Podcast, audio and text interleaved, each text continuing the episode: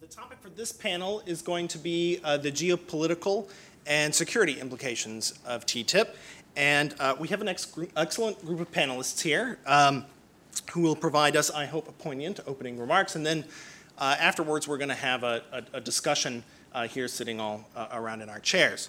Um, but let me go ahead and introduce the speakers. Uh, immediately to my left is uh, Phil Levy, who's a senior fellow at the um, senior fellow on the global economy at the Chicago Council on Global Affairs. Uh, Fran Burwell is vice president for the European Union and Special Initiatives at the Atlantic Council. Uh, and uh, Peter Rashish is a senior advisor for trade and transatlantic relations at the Transnational Strategy Group. Um, I, uh, I, am glad that we're doing a panel on geopolitics. Uh, I have noticed throughout the day uh, that uh, in almost every single panel, someone has mentioned the geopolitical importance of TTIP. Uh, there are people who claim that, that the TTIP is all about geopolitics and security. Um, as, a, as a trade expert, I find that uh, dissatisfying. I, I, want to talk about all the trade issues, uh, but it's true that there's a lot of uh, motivation going on uh, in TTIP in, in political circles uh, that looks at primarily uh, the, the larger global picture and where TTIP fits into that in terms of US and European foreign policy.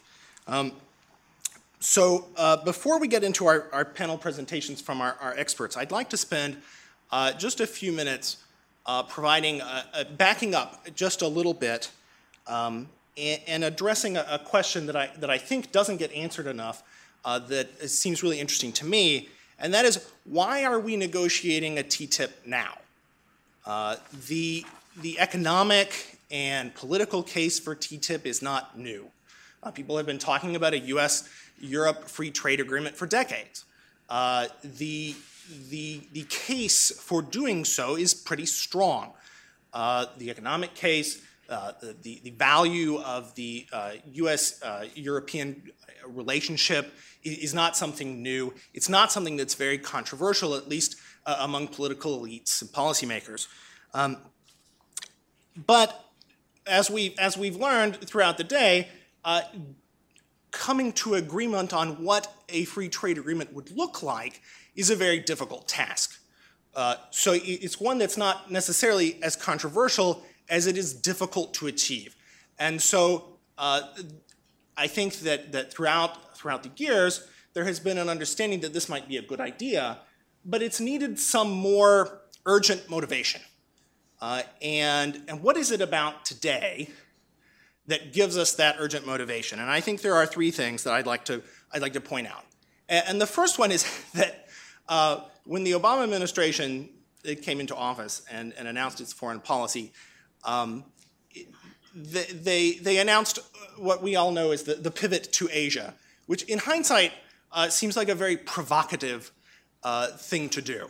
Um, because I mean, you can imagine the, the, the, the, the, the, um, the, the, imagery of the rhetoric, right, is to, is to move over this way. And when you do that, you turn around. And so they, the, the Obama administration was essentially showing its back to Europe. And I think that's, that's how it was perceived uh, across the Atlantic. I don't think it was meant to be perceived that way, but it was. And so, what can Europe do to reach a hand out and kind of pull the United States back? Um, and, and, I think the idea of a, of a free trade agreement was an obvious choice for that.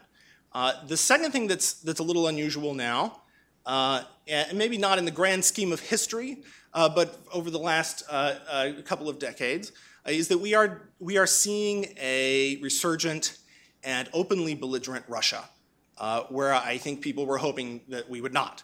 And um, this is certainly a, a, a, major security issue for Europe. Many Americans kind of see, I, I, think they see things that happen uh, with Russia as sort of a, a, chess game or a spy novel. Uh, that, that's not the case um, you know, on the European continent where these things are, are, are much more real and, and, and have uh, economic as well as, as security implications. And, and finally, um, I think that there is a, a realization that Europe and the United States have a common purpose in opposition to the growing influence economically and politically of emerging markets like Brazil, India, and China. And that the introduction of a competing model for economic governance, one that is more state focused, um, is, a, is a, a, a, very clear contrast with what we might call Western values uh, and, a, and a Western approach to global governance. And in this sort of period that we are in, that we might call um, we might call it the, the post multilateral uh, era in terms of, of, trade policy, where we have this uh, stagnation uh, of multilateral uh, negotiations at the WTO. Uh, people are trying to, uh, governments are trying to come up with new ways to pursue a, a liberal agenda um, and, and, a, and, a, free trade agenda. And we see the US and the EU doing it separately. the United States is pursuing bilateral mega regional agreements. Uh, the European Union uh, has, has a similar policy. And um, the, the ideology behind those policies is really the same. Uh, there may be a few uh, differences here and there, um, but compared to the worldview of China and India, the US and the European Union are on the same page, but they're not at the same table. And it makes a lot of sense I think, to that policymakers would be looking for at this moment a, a, a new a common institution to push and promote Western values in economic governance. And I, I don't, I don't mean to say that the, that the TTIP is going to be, uh, you know, somehow sort of replace the WTO or something like that. Um, but but it, it is a forum for pursuing an agenda that is a common one and that is a Western one, and where the US and the EU can be at the same table working together and at least start um, building some kind of, uh, of, of, institutional structure that can, it, if, if we are all living in a post multilateral trade environment uh, can, can provide a kind of institutional uh, background for doing that. Um, so I think that while we talk about this, the, the strategic and, and, geopolitical implications of TTIP, I think it's important to remember that TTIP is, in a way, a creature of the current geopolitical environment. Um, and, uh, and, and, and, maybe we're not all uh, in, in control uh, of geopolitics as much as being, being controlled by it. Um, but let me, let me pass the baton over to people who, who know what they're talking about, and, um, and we'll start with Phil Levy.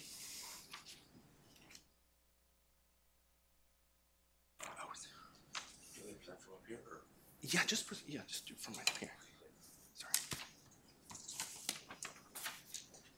All right. Good afternoon, everyone. Um, so I would I'm not here to argue that TTIP is exclusively about geopolitics. It's not. I I agree with Bill. I think the economics are very important and very interesting as well. Um, it's where I come from. But I think it is fairly clear that there is a significant geopolitical component. And if we wonder about the uh, the geopolitical potential of trade agreements, we don't have to look terribly far to find them. After all, uh, if you look at what was the, the spark that sort of set off the Ukraine crisis, it was a stance that Ukraine was taking, or potentially going to take, about an, a trade alliance with the European Union. Uh, when they did not come about, then you, you had a series of protests. Because trade agreements can, they, they certainly have direct economic effects, but they can also signal alliance. They can signal you know, where there are partnerships and where there are friendships. So I think it's by no means a stretch to say that there's a significant component, and that's what I'm going to try to address very briefly so that we can have plenty of time uh, to be conversational. Um, I'm going to make three arguments uh, as to what, are, what I see, at least, as these sort of geopolitical components of the, of the TTIP. Um, the first is I think you can perhaps view this a little bit as a renewal of vows between the US and the EU, or the US and Europe uh, more broadly. The, of course, it's nothing new to have a, an alliance, and an alliance that goes well beyond economic matters. You've had the North Atlantic Treaty Organization, NATO, since 1949. Um, and you've had that kind of a security partnership that's existed. The problem is that some of this has gotten a little bit stale. As, as Bill described, there was the, the pivot to Asia, which could be seen as a pivot away from Europe. I don't I think that was an, potentially an unintended byproduct, but it does follow fairly directly. This goes in this goes in a couple in both directions. However, if you look at the, the European commitment to NATO, it is a repeated complaint of the United States that very few countries in Europe meet their their notional NATO obligation for spending 2% of GDP on defense measures. I believe in 2014 it was Estonia, Greece, and the UK um, who met those commitments, with a number of them wondering whether that was going to keep up. I hear there have been financial problems in Greece. Um, so I, I, think you know, on the one hand, there, there's this. There's each of them where you could call things into question a little bit.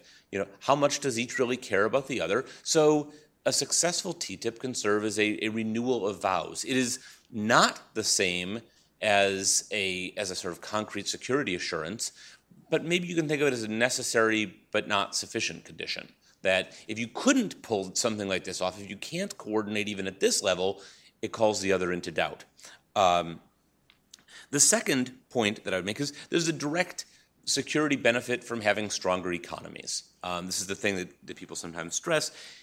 You, I think, a Europe that was growing faster would be more confident um, and, and better able to meet its challenges, and is something that the U.S. greatly desires.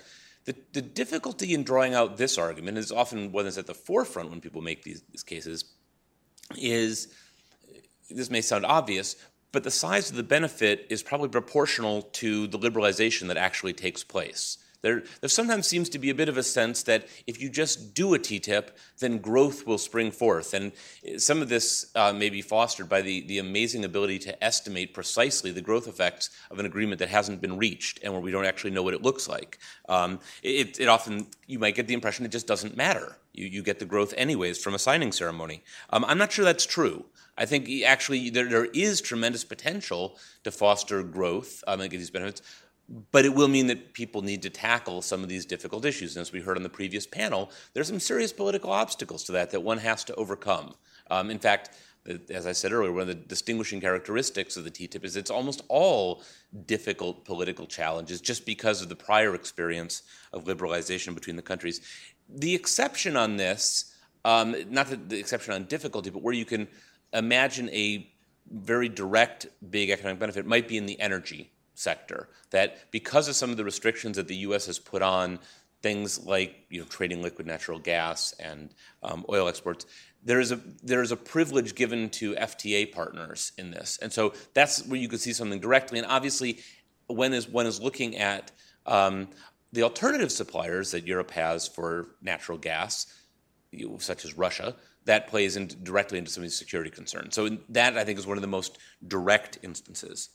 Uh, the third point that I'll make, I think, also serves a little bit as an answer to Bill's question of sort of why now, or at least my version of an answer, which is I think there was a sense that um, Europe was being pulled apart a bit by centrifugal forces, that the, the difficulties in the Eurozone, um, questions about sort of Britain's status within the Union, um, looked like this made this a particularly difficult time. I think it's worth noting as we look at the history that there was sort of an asymmetric ardor when it came towards pursuing all of this. That Europe had been a bit more enthusiastic, the US seemed to drag its feet. You had a high level working group, and eventually, you know, then you finally have, you know, Vice President Biden grumbling, well, as long as it's on one tank of gas, then I guess we could maybe do something like this. Um, it was not necessarily with, with the same degree of passion, but I think that was part of the motivation that the idea that here is a project which could look like the best of Europe, that it was the European countries not squabbling, but sort of working together, working with the U.S. Um, you know, it, it, makes we don't know what would what the uh, what the commercial barriers would look like if you were to have the EU break up, if Britain were to decide, to decide to go on its own. But the more appealing it looks to have to be within the European Union, the the stronger the union, I think, is the thought. And so, therefore, there's a timeliness to that and a, an impetus. And that, of course, has very direct effects with the EU being a very significant partner for the U.S., partly in facing challenges from Russia, but actually all around the world as a sort of as a like-minded partner.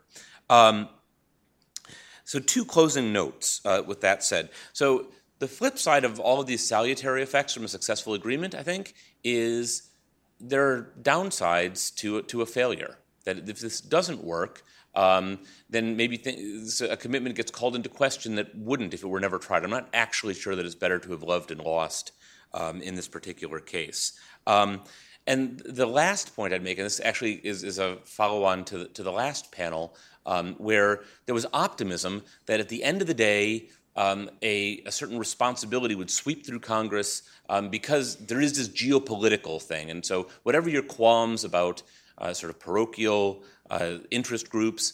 At the end of the day, you'd say geopolitics and you'd make the right vote. I would note that's one reason why it's so damaging to have uh, former Secretary of State Clinton come out as she did, because usually one of the ways that happens is, and you can go back and look at the votes, you'll get all the past secretaries of state kind of line up and sign a letter and say, trust us, you know, whatever the economics of this, it's a geopolitical imperative.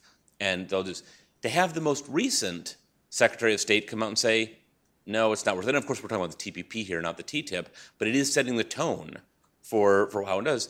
It, it does call that into question a bit because who else would one look to to sort of judge the geopolitical imperative? So I'll stop there and look forward to our discussion.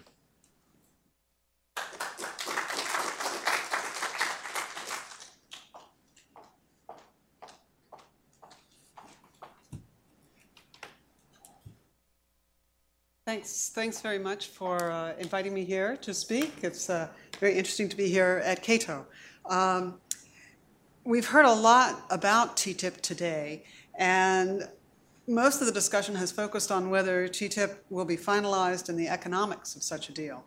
Uh, if you arrived today thinking that TTIP was going to be relatively simple, I'm sure you've been disabused of that uh, notion. There are questions about coherence on the US side and the EU side, about regulatory frameworks, and certainly issues about how TTIP will relate to other multilateral trading arrangements. There are tons of reasons for TTIP to fail. But my view is that TTIP cannot fail. It would be a strategic disaster for the US and Europe if they fail to reach this agreement. And because this is recognized by leadership on both sides of the Atlantic, we will reach a conclusion on the agreement. We do face a very serious uphill battle in Europe uh, about um, certain views on the arrangement. But as I talk about in this, I think those are, in fact, part of the strategic battle that is being waged in Europe right now.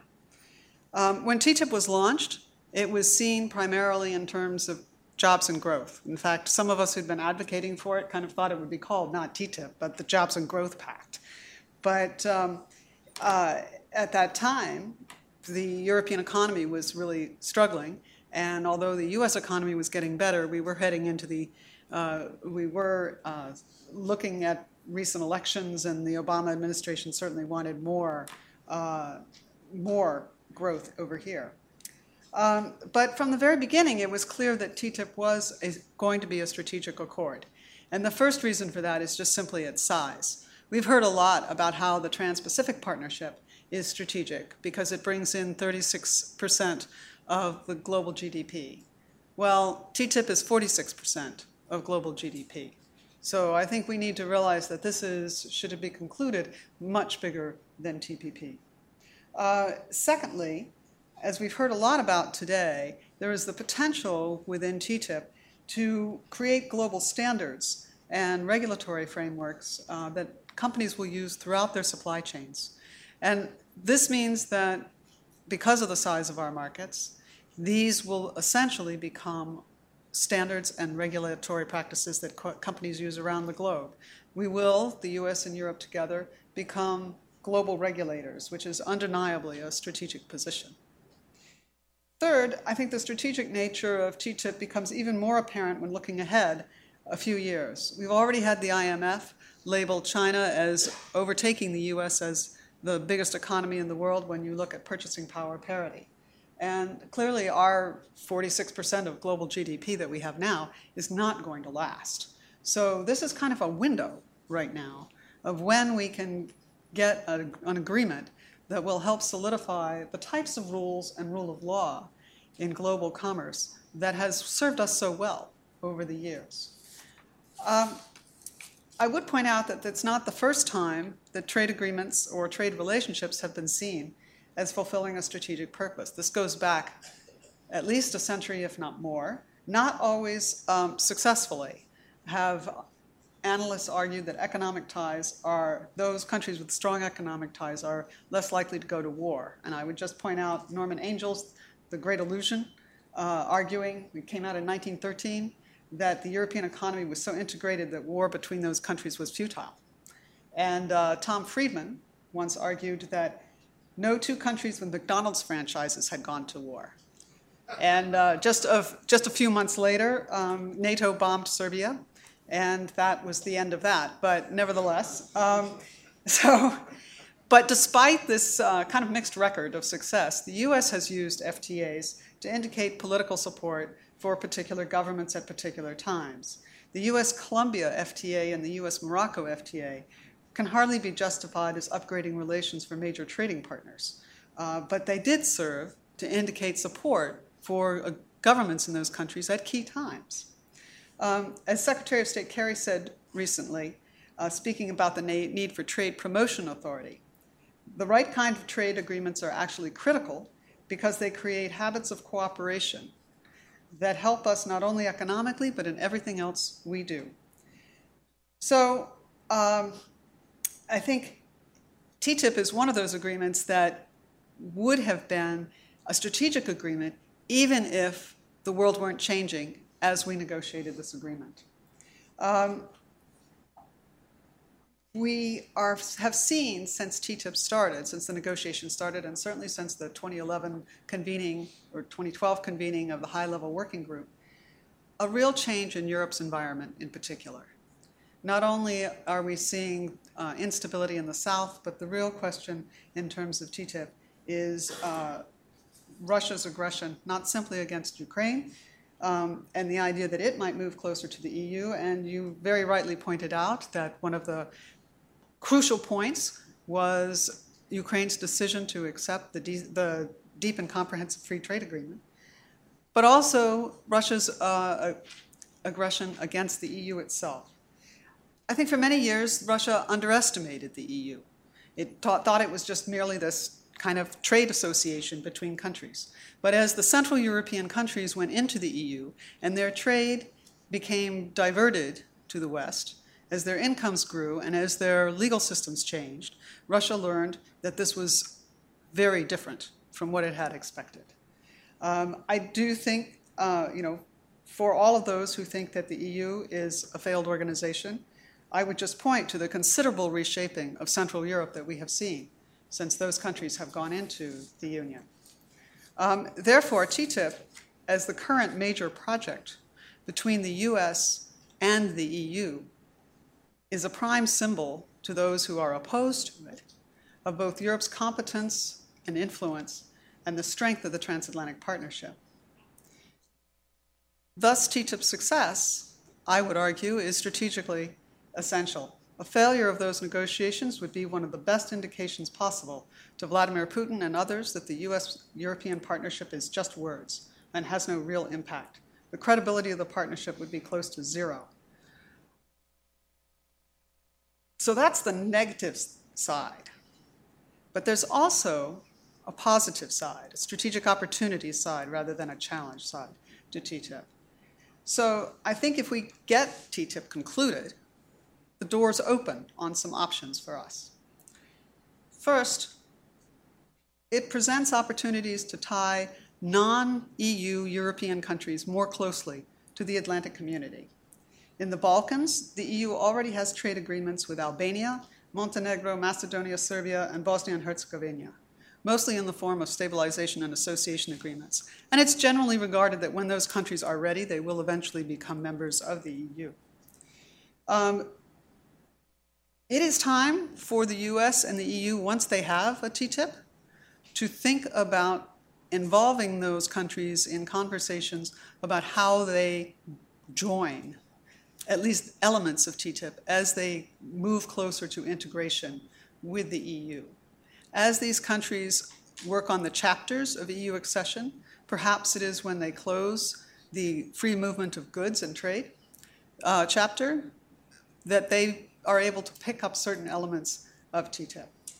Um, speeding up the accession of these countries to TTIP and announcing that in a joint US EU declaration would, I think, provide a good incentive for some of these countries who need incentives, quite frankly, to move forward with their uh, negotiations and would indicate our willingness to support countries when some of them are under pressure to stay close to old allies.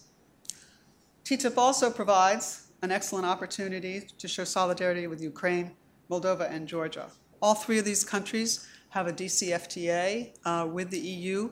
The Ukrainian one will go into effect, uh, I believe, January 1st, 2016. Um, whether they proceed towards EU membership or not, giving them some kind of a relationship with TTIP is something that could very much help keep them uh, heading in the right direction as members of the transatlantic community.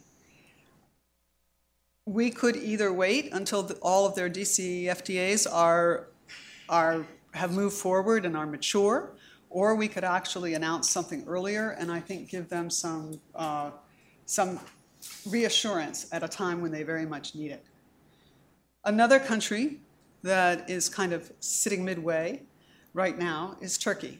They have a customs union with the EU, and I think that they have certainly been very concerned about what TTIP will, make, will mean for them. And we have kind of been putting them off and saying, wait till it's concluded and then, then we'll see. I think perhaps a more forthcoming attitude on that might be very useful. There are very real questions for me about Turkey's future direction. And I'm one of those who believes that Turkey is very unlikely to become a member of the European Union anytime in the near future. So we need to find a different way station for Turkey, if you will. And we should ask ourselves whether we can use TTIP for that. Um, energy is another area, and I'll, just very briefly. Um, simply signing the agreement should relax some of the restrictions uh, on the export of oil and gas to Europe from the United States. It's not clear that any of our exports will actually go to Europe as opposed to going on the market, the world market, and since these commodities are more and more fungible, uh, freeing up other things that might be, uh, might be accessible to the Europeans. I think, though, that it's often uh, that it's worth asking uh, what other elements of energy might be included in uh, a TTIP. The Europeans have advocated for an energy chapter. Um, I owe a thanks to uh, GMF, which has a new report out that looks at some of this. Um, but some of the things that they're asking for in terms of limits or, or, codification of state assistance to energy companies and things like that, when you start thinking about it, you realize that it is a way of uh, reinforcing themselves as they face a struggle against Gazprom and other energy companies that don't always play by the same rules. So I think that's another area that we should look at. Finally, um, a successful conclusion of TTIP will open the door, as was discussed earlier, to bringing together a whole bunch of different bilateral FTAs that the US and Europe have around the world. Um, so we now have free trade agreements uh, separately, each with Chile, Colombia, Costa Rica, Guatemala, Honduras, Mexico, Nicaragua, Panama, Peru, and South Korea.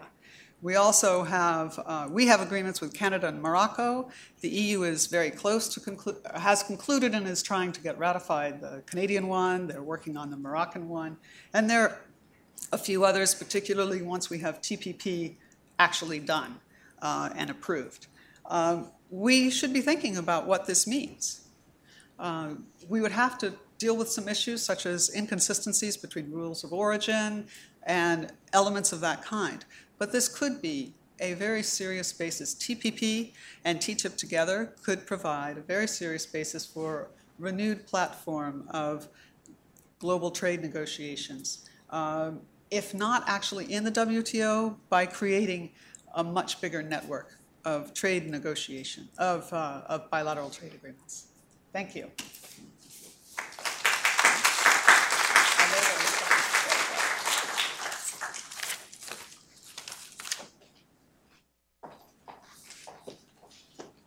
Thanks, Bill, and also I want to congratulate the uh, Cato Institute really on this very uh, lively and engaging event. I'm glad to be here.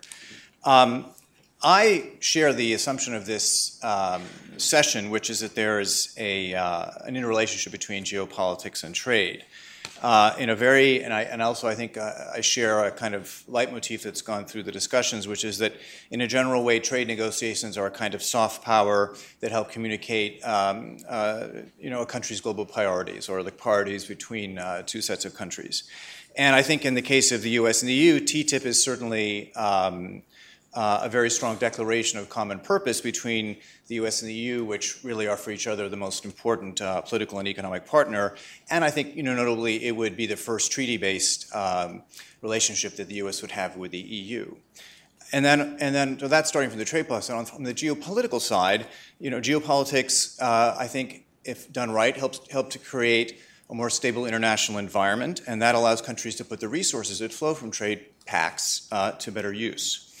But I also don't think we should um, get too carried away about the relationship between trade and geopolitics. And I, I, think we first of all have to be very clear about the two worlds that they inhabit, because even though there is an interrelationship, they do start from different points and they do generally inhabit different worlds.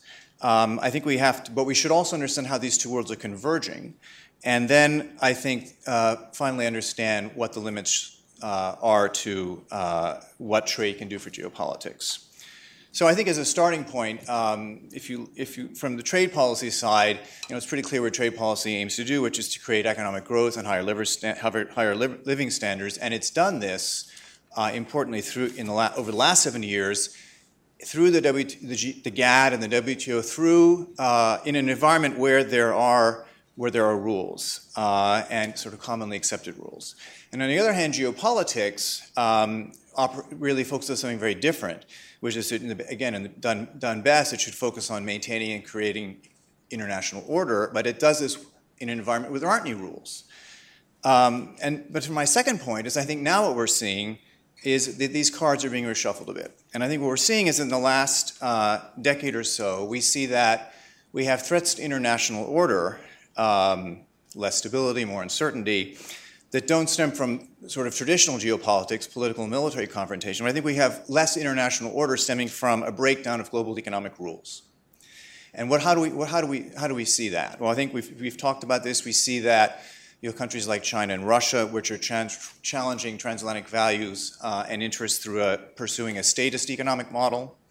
But we've also seen a number of uh, large emerging economies decide to abrogate investment treaties.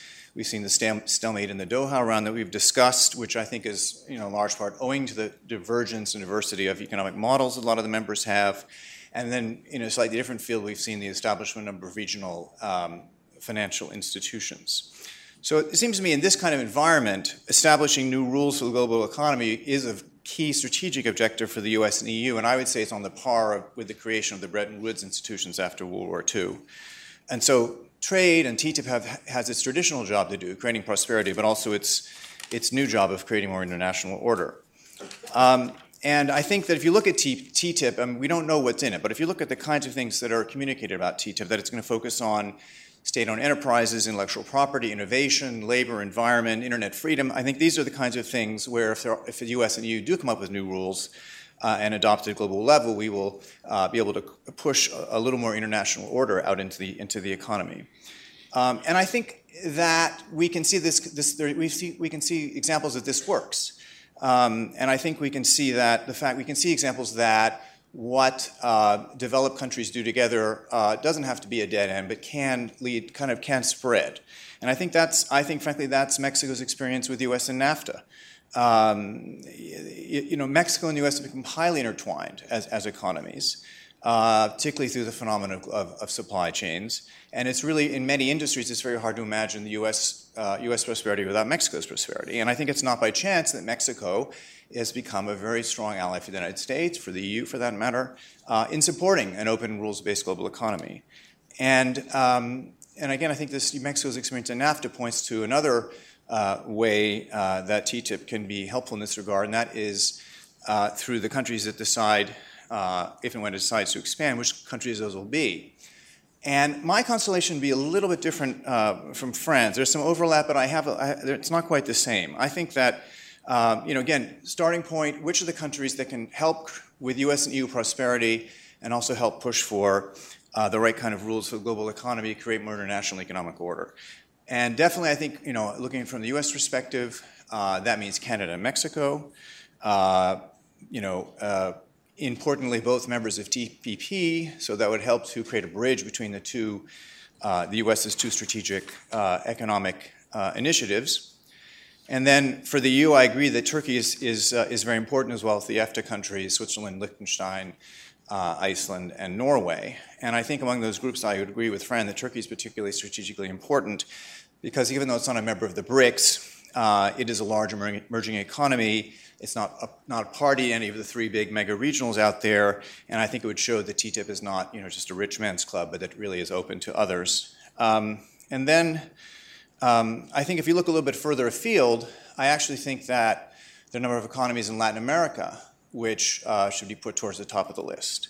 I think Chile, Colombia, and Peru, you know, are all market economies, very outward-looking. Along with Mexico, they're part of the Pacific Alliance.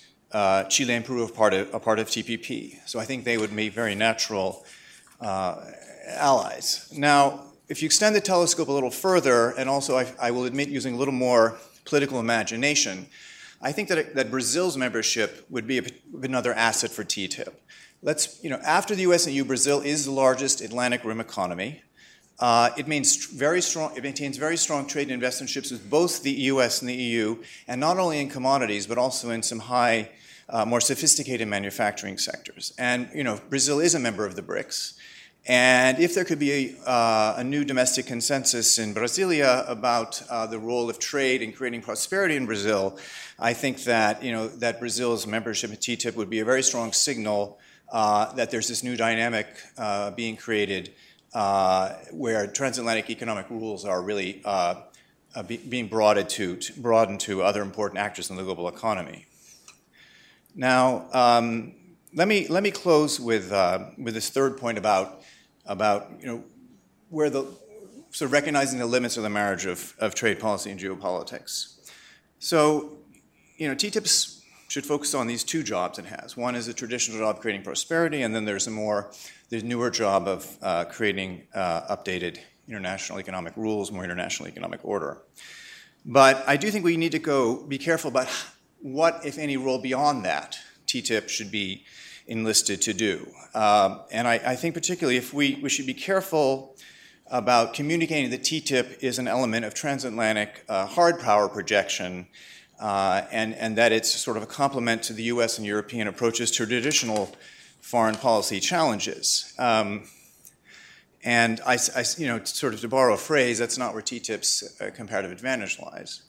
Um, we have a lot of effective tools to confront classic national security uh, issues.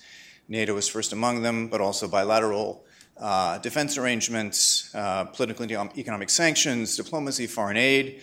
But the U.S. and EU have very few tools, other I think, I think other than trade policy, to advance uh, this this agenda, this strategic agenda for the international economy. And I think we need to be careful about overburdening TTIP. But not only that, uh, if national security concerns become too central uh, to TTIP, either through the issues that are covered or the countries that are uh, given priority for membership, then I think there's really a chance that the results will be suboptimal economically. And that means you'd have fewer resources available for the US and EU to confront, um, to confront their foreign policy challenges. So I think the better part of valor then for TTIP is to focus on, these, on this new kind of uh, geopolitics of creating uh, better international economic rules and, and leave the other things for, for, uh, for other institutions and, uh, and uh, vehicles. Thank you.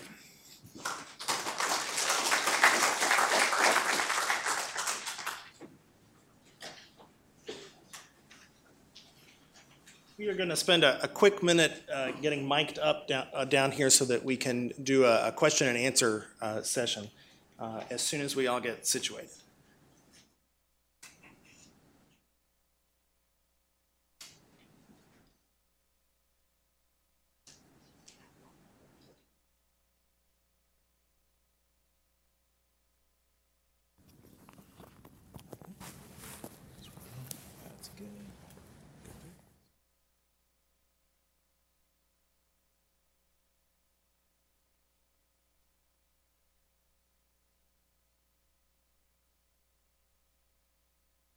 Okay, before I ask some questions to the panelists and, uh, and open it up to the audience, I- I'd like to ask if any of y'all have uh, uh, any responses you want to make. I don't, I don't know that there was a whole lot of, uh, uh, you know, very fierce disagreement or anything, but, it, but if, you, if you heard something from the other panelists that you feel like you want to respond to. Just one, since Peter closed on this sort of whether or not to link to hard power, I, I agree with your point.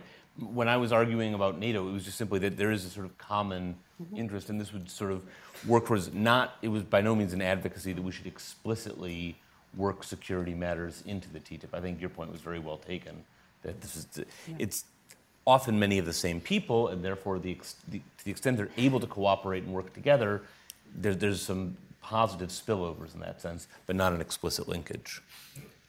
Well, th- then let me ask um, what do you think is the most important trade issue, um, a, a negotiation issue within a TTIP, uh, within the creation of a TTIP, in terms of, of strategic uh, importance uh, for Europe?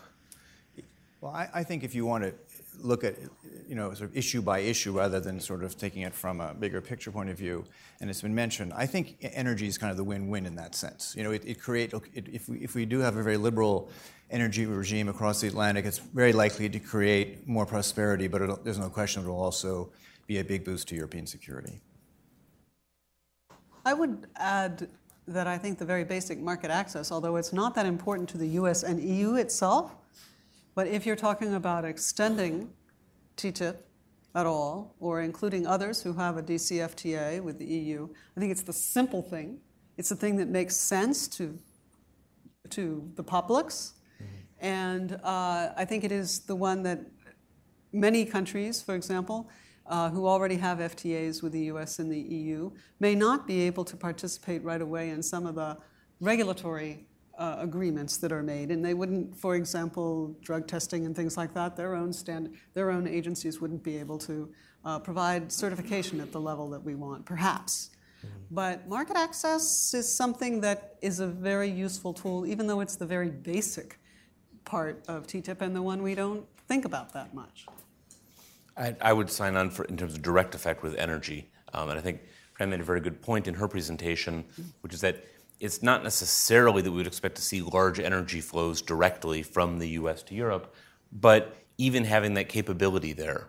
Um, and you know, one of the things that has sort of come out is when you talk about things like liquid natural gas, this is not something you set up overnight. You don't, you know, hit a crisis and then okay, by next month we'll have this. You build terminals. It takes quite a while. So having the possibility to do some, something in an ideal world, that itself sort of forestalls a crisis. It prevents somebody else from flexing their muscle that way. So in terms of direct strategic effect, I'd pick energy. Uh, let me also ask uh, one thing that, that was not talked about um, uh, in the presentations um, is uh, how is how is the, the strengthening of the U.S. uh, European alliance through TTIP uh, going to impact e- either one of those economies' relationship with China? Uh, we, we always talk about China in relation to the TPP. It, it's, not, it's not a party, but, but there's so much about China in, in the rationale for the TPP. Uh, where does that come into play for TTIP?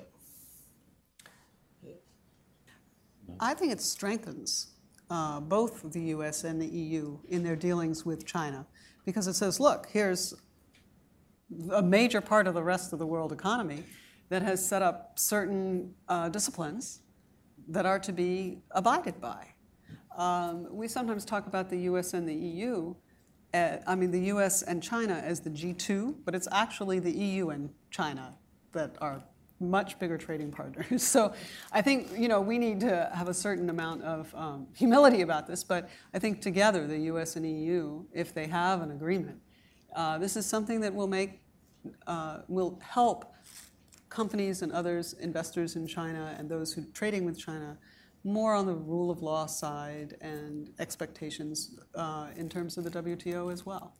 I, I would just you know, add to that that I don't. I mean, I agree with what Fran said, but I think we also need to be careful about how we communicate TTIP in, to the degree that it's not against anybody. Yeah. Uh, it's, it's for the US and the EU. It's for creating certain kind of economic rules, which, as I argued, I think create, would create more order, which is good for everyone, even if it's a challenge for in, individual economies on certain aspects of those rules. So while I agree that it would, it would strengthen um, uh, kind of uh, the ability of the US and the EU to, to um, assert each other's, each their, their interests, um, I, I, think it's also uh, should be clear that it's not against not against anyone. And I think going back to we talked about the TPP, uh, while it's probably a long time from now, I don't see why we should exclude China from the TPP, for example. I don't think a TPP should be seen as against anyone, but rather in favor of certain kinds of rules and certain interests. I, so I agree with that. I think um, one way to see all of this is to sort of look back at 2008. In 2008, you had this big push in uh, at the WTO to try to conclude the Doha talks. It didn't work, and there was a schism, and a schism between um, the, those countries that wanted to pursue, pursue high standards agreements and those who wanted to, to go with a more traditional approach to trade, where it was largely border barriers and, and perhaps less ambitious. You had China and India on the less ambitious side. You had the U.S. and Europe and um, some of the Asia Pacific partners on the higher standard side. You can see the current, the, the subsequent moves as with sort of the launch of both TPP and then ultimately TTIP as a way to work around, to not have that agenda stopped because there were certain countries that were at that point unwilling.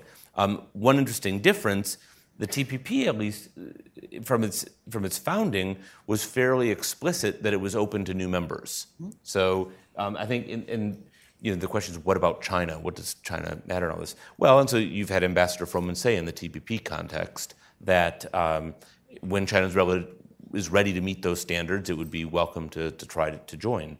Um, it might be nice to have TTIP make a similar statement. This talk about this is setting standards, but it's also open um, once those standards are established. You haven't had quite the same kind of statement. So I think in terms of where does this stand relative to China, it's strengthening this move towards high standards. Um, the TTIP has not been quite as forward-leaning as the TPP in saying, in being explicit that when anyone else is willing to meet those standards, they're welcome to join. Do you think that that might be a weakness in the TTIP? Um, Peter alluded to this, right? If you have high standards in the agreement, uh, it there's, a, there's the economic benefit, oh, you want to bring these countries up to your high standards. But if your goal is to, for geopolitical and strategic reasons, to incorporate more countries into your club, uh, when you when you set high standards, you Im, you make it more difficult. And I, and I know, I mean, this is a, a, an important part of EU integration. You know, how do you get these countries to, to be able to join the club? And there's there's a lot of uh, subsidizing and and and and uh, reform that has to go on, uh, and it's a long process. Is that something that that we should be particularly worried about with TTIP? Does, does it mean that we that that a, a less ambitious agreement might be a better agreement? Well, if you look at the TPP, um, I think it was someone mentioned this earlier today. It's a pretty high standard agreement. It may not be as high standard what what, the, what TTIP ends up with, but it's a pretty diverse group of countries that have signed up to it. And you know there may be some ways to uh, there probably will be some ways to help some of those countries adapt to those higher standard rules, either through you know sort of over time or other things. But I think just declaring that they want to be part of that world, I think, or that even even of itself has value. I think there's definitely a trade off there. I think you're right. And I think the way China has often approached these things marks the other extreme, where you can have things which are, it's a little bit oversimplified to call them sort of friendship agreements, but the, it's the agreement part which you emphasize far more than the sort of commercial substance. So, yes, I think this is an, uh, you know, there are ways to have those sort of friendship agreements, but th- this is a, a conscious decision that it is important to set these rules at high and there, there is a cost that way. That it, and you've you've seen this debate most explicitly with the role of China in the TPP. That you'll have some people say, look, strategically it makes no sense to have a country that's so significant on the outside. It is if your goal is to propagate the standards. I think um, it makes a lot of sense for TTIP to preserve a very high standard of ambition. And I think one of the challenges for TTIP is going to be that both of the parties are used to negotiating with much weaker opponents. And now we have the two elephants negotiating with each other, so to speak. Um, and so it would be very, very difficult to introduce another party into this negotiation, I think. Uh, um, but I think the question is once you have the agreement, are there things you can do, as, as Peter said, to help others uh, reach, the, all, reach some of the disciplines? They may not reach them all at once. You may have to make decisions about whether they reached sufficient to buy into part of the agreement. I think we could keep a lot of trade lawyers very busy with this for a long time. Um, but I think there are all sorts of questions we should be asking ourselves once we have a better idea of the shape of the agreement. Well, why don't we open it up to questions from the audience? Um, I just have a couple of observations. okay. It seems to me that if what we want to do is strengthen the Western alliance, uh, we should not necessarily look at what happens in the field of trade. I, I, I accept the, the, defini- the, the distinction between hard and soft and uh, agree that the purpose of a trade agreement should be trade and anything else should be subordinated to it very carefully. The problem with, the problem with, the problem with, with NATO is simply that the Europeans won't pay for it. And under the present you know, situation of duress, they're unlikely to want to do it. I mean, they've had plenty of chances to do it, but that's where I would put my, my eggs. As far as the, the, um, the, the question of standards goes, um, I agree with everything that's been said, but I would just underscore the fact that, you know, um, TPP has been arrived at. I mean, the agreement has been concluded, and it doesn't involve only harmonization of standards, which is something that's fairly technically easy, but raising standards or, or providing them, in the case of Vietnam, where they don't really exist. So it, it involves what you want to, might say a missionary effort. It's a different kind of responsibility than anyone would meet in um, in, in, in TTIP. So I guess that's about uh, about all I, want, I have to say. But I do think it is it is really important that that that that agreements about trade don't get un- encumbered unnecessarily with geopolitical considerations, and I think they can even stand in the way. Uh, and as you know, I'm I'm not very optimistic about the chances of TTIP at all. But with with finding you know Europe-wide consent um, in a union that involves that has members that are not members of NATO, histories of histories of neutrality uh, who are some of them strategically vulnerable. We can, you know, the na- nations I'm talking about, and I just think it raises more, more, more questions that are really, uh, really necessary for TTIP, and they should maybe be shelved or rediscussed after the negotiations are concluded, if and when that happens. Response to those. I, I just again, I I don't think any of one was suggesting an explicit linkage that says here's the NATO chapter of, of TTIP, but just as as you very well as you note quite correctly, there's been this long-standing push of well, please make your contributions to NATO as, you're supposed to, which hasn't been especially effective over the decades. And so the question is, what else can one do?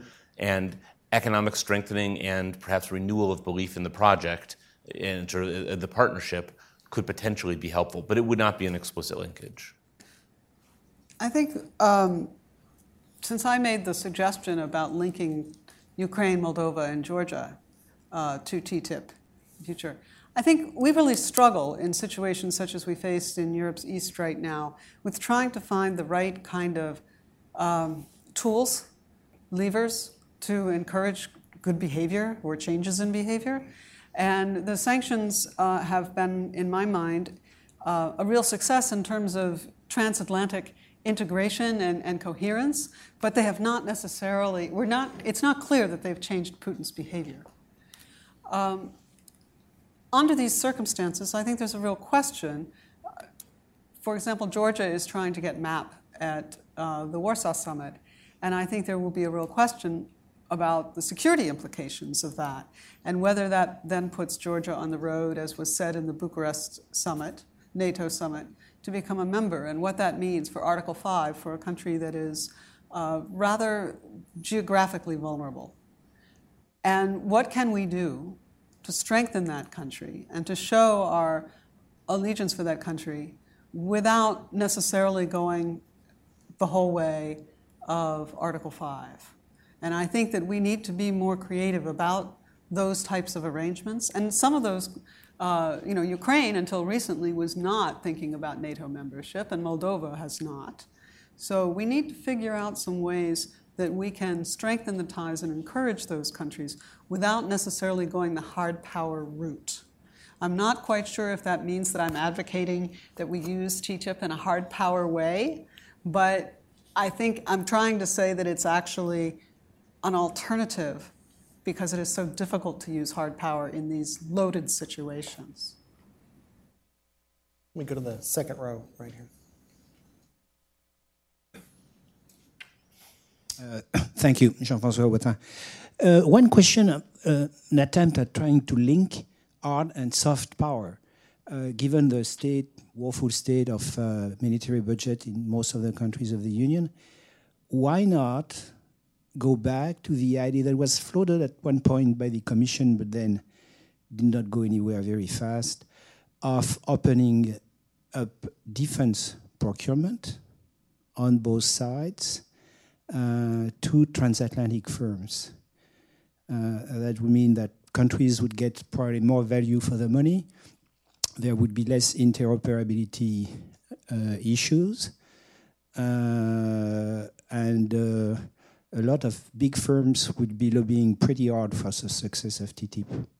So, what does the panel think about this idea? I would be, I would be it's an interesting idea. I, I, would, I would be, want to think carefully before doing that in TTIP. I mean, I would also want to think about whether NATO could be the framework for, for that kind of negotiation, whether it has, you know, is, is TTIP the best vehicle for that? Um, but that's certainly a creative way of getting cutting down barriers that also would uh, support uh, the strategic interests of the member of, of the countries involved. The EU actually has uh, a directive that takes a step in that direction. Uh, I think it's being implemented now. I think this is when it starts to become effective. And it really only applies to defense procurement that does not involve R&D. So many companies, as you know, they get a lot of state subsidies, obviously, for the R&D work, and then they need to have the contracts afterwards. But this would be for like buying boots, uniforms, things like that. Um, it's unclear. It's, it's to open it up across Europe, so to make it part of the single market. It does not say anything about third countries, so I've heard different interpretations about whether it will in fact lead to a fortress Europe or whether it keeps it open. Um, but there's no reason not to think that it would, in this limited way, uh, open it up to US firms or other firms. I think it's a very interesting idea. It's not obvious to me how it works out on balance. I think you're right. You'd see some companies that saw that as real opportunity, you'd see some companies that saw that as a real threat, depending on how they think they would do in a more competitive environment. Get over on the left side there.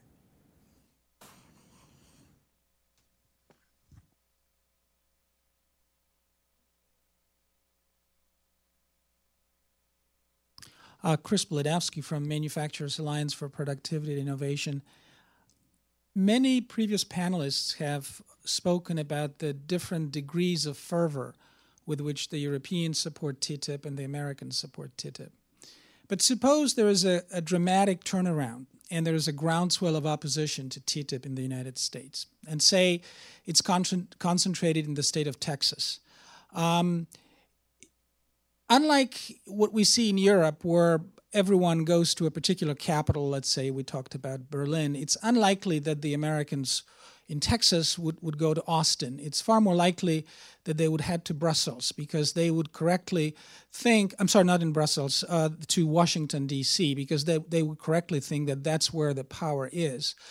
The fact that we spoke about 200,000 uh, people going to Berlin and other capitals, um, gives me thought that there is a certain incohesion in terms of that opposition because clearly the, the center of power in negotiating this deal is in Brussels, not in individual capitals. So the question to the panel is for all of us in this room and many others, corporate interests, special interests, non governmental uh, organizations, and the US government, whether at the federal level or at the state level, if we all collectively were to contribute to um, the turning around of that fervor in Europe uh, to clinch this deal.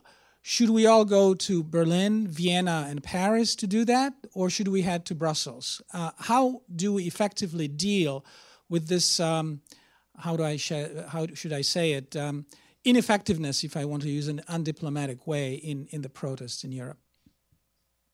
Well, I, I think that um, you know not not to cop out here, but I do think you have to do both. The reason I, why do I say that?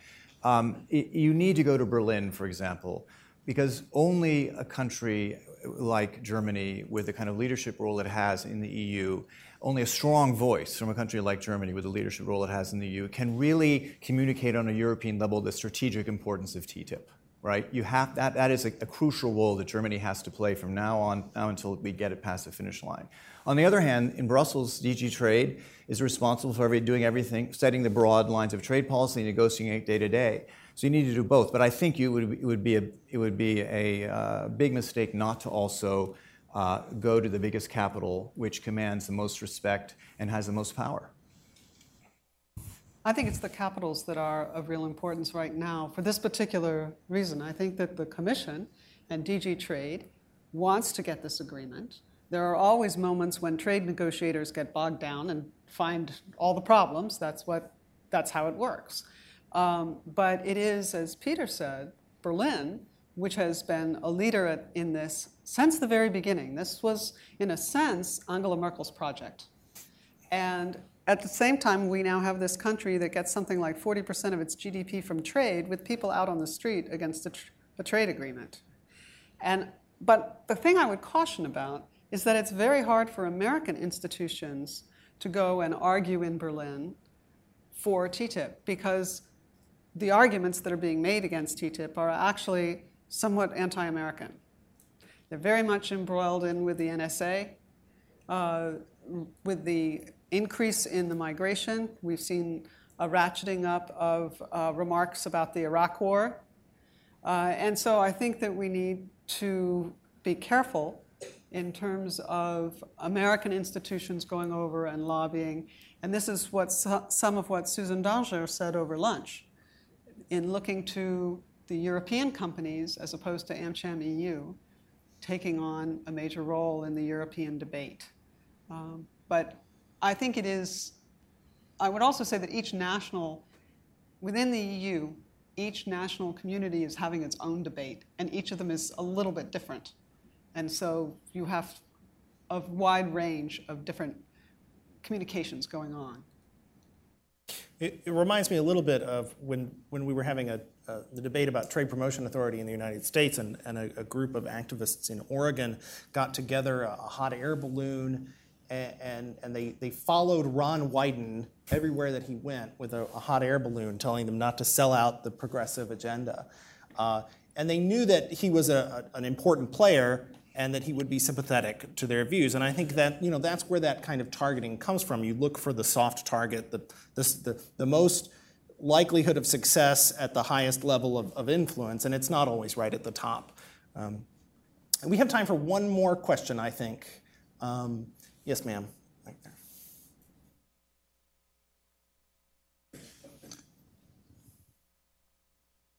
Thank you. I'm Courtney Vaughn. I noted that the program description also identified cybersecurity, and I heard you spoke about different security issues. Could you at least touch on that particular topic, since it's something that has been highly spoken about among various panels and places? Fair game. Is is TTIP going to do anything about cybersecurity? Do we know? I, I, I like to take it from a slightly different angle, related angle um, and that has to do with, with sort of the digital economy. If you look at the, this, this, this idea that we need to have new rules, I mean, a lot of it is that the rules, we don't have a lot of rules for the digital economy. And a lot of the clashes we're having are exactly in that area. So if you look at, for example, whether a company has to hand over code, whether a company has to have a, um, a, a server uh, localize or can have it wherever it wants to. I mean, those are really big issues that have to do with how much control the state should have over the actions of, uh, you know, over private actors. And so those to me are really crucial to have in TTIP. That's not exactly an answer to your question, but it, I hope maybe in a related way it, it is. Yeah, no, I, I, I guess I would just say, you know, one of the things that's happened as we've had this discussion is there's a lot of potential for, for TTIP to take on things. And if you look and you say, where would you like to have high standards? Where would it be important? Where could you see a potentially large effect? That's one of those areas. I think what we've seen, and I don't know the specifics of where, where there are discussions, if any, on cybersecurity, but we've seen in a lot of these other areas, the previous panel discussed some things like financial services, is you'll say there's potential there, but there's not an eagerness to take that on in that particular context. So I, it, it strikes me as an area of opportunity. Whether they'll take up that opportunity, I just don't know. I just think, I mean, we have now, um, a couple of weeks ago, signed an umbrella agreement on sharing data among law enforcement, and that's pending um, the judicial passage of judicial redress here on this side. I would hate to see something on cybersecurity get put into TTIP that then would get TTIP mired into this particular set of other arrangements at a very critical time. I do totally agree that once we get the initial set of things for TTIP, we will find more things. And I would not be at all surprised to see that uh, cybersecurity come forward as one of those elements. But right now, I, I would think that we're better off to focus on some of the other things. I, th- I think I would add add to that just that uh, uh, cybersecurity, in addition to uh, uh, data privacy and, and, I think financial regulations, which was mentioned in the earlier panel, are they're they're too paradoxically too important to do in, in TTIP. Uh, they're they're too new. Uh, there, there's too much going on policy wise for you to stick that into a trade agreement um, and, and, actually have trade negotiators come up with, with rules for the future in a binding trade agreement. There are other uh, venues uh, for doing that. Uh, and I, I, mean, if I were a trade negotiator, I would just want them to please not put that on my plate so that we could do some of this other stuff. Um, I think we should just wrap up uh, with that question. And um, I believe we are taking a break right after this. So please feel free to uh, head out and get some refreshments.